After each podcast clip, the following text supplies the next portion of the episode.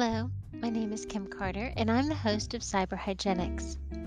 Previously, I had registered for a virtual internship fair. Today, there were over two hundred attendees. As I looked over the little squares, hoping to recognize a name from one of the seminars or projects that I attended, I found a name, a man who is in both my classes. I wished him well and moved over the other boxes to see if there were any others in the house. The program was very upbeat, and the main speakers were from industry, government, and educational institutions. There were a couple people from the Commonwealth Cyber Initiative, or C C I. I would love to have the opportunity to interview someone from there and discuss C C I's plans for securing Virginia's place as a leader in cybersecurity. There are a couple of good points which I'd like to make from this fair. One is show the future employer what you know and what you have. Dan Woolley, Strategic Partnerships and Programs for MITRE dot org, said, "Don't make me go fishing. Put your achievements at the top of the curriculum vitae."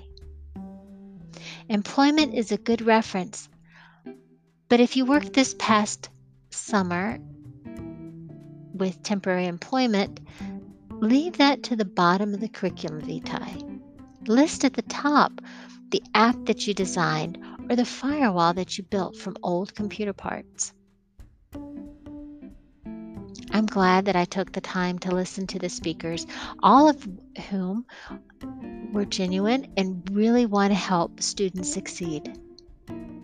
All shared respected positions within the working teams, and students are considered valued members of those teams.